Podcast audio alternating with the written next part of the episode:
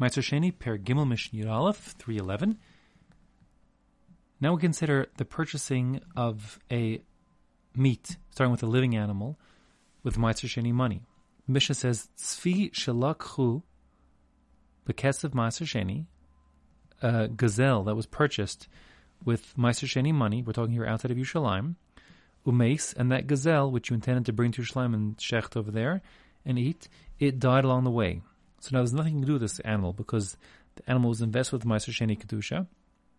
And even if you get the Kedusha off it, all you have is, a, is a neveilah, is a carcass, which you can do nothing with besides feed to dogs. And that being the case, Yikaver al oro. You bury the entire gazelle inside its skin, the whole thing. Nothing can be used. It can be used for nothing.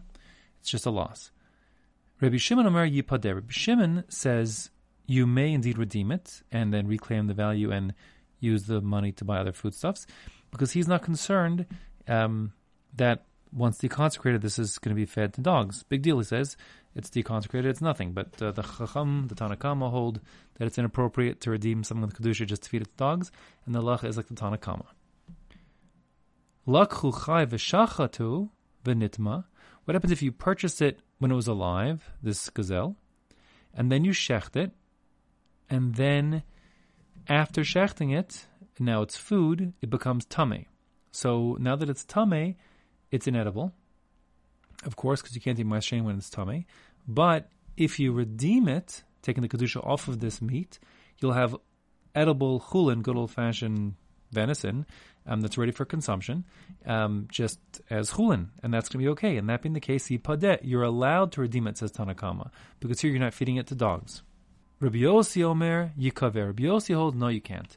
Rabbi Yossi holds, and this is really the same shita essentially we saw in the previous Mishnah, what Rabbi Yehuda said, that the once Maaser Sheini, original Maaser Sheini, that grew from the ground, has been, the kedusha has been transferred to coins, and the coins have been used to buy foodstuff in Yerushalayim. That's the end of the mitzvah. There's there's nothing more to it. And if the food happens to become tamei as Maaser Sheini, secondary Maaser Sheini, nothing you can do. It's just uh, it's a it's a loss. So Rabbi Yossi holds like that here too. So here you purchased the the gazelle. It was turned into food when you shechted it. Then it became tamei. The mitzvah's over. Nothing you can do about it. Rabbi Yehuda happens to not agree on this point. In other words, Rabbi Yehuda, who held in the previous Mishnah that you only get one chance at transferring kedushas ma'aseh money onto a foodstuff, he holds that doesn't apply when you buy a living animal outside of Yerushalayim.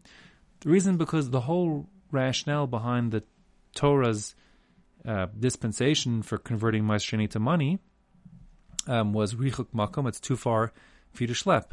And if the animal's alive, so then it schleps itself. So you haven't like harnessed that first rationale of deconsecrating for the sake of, of um, you know avoiding having to transport because it transports itself.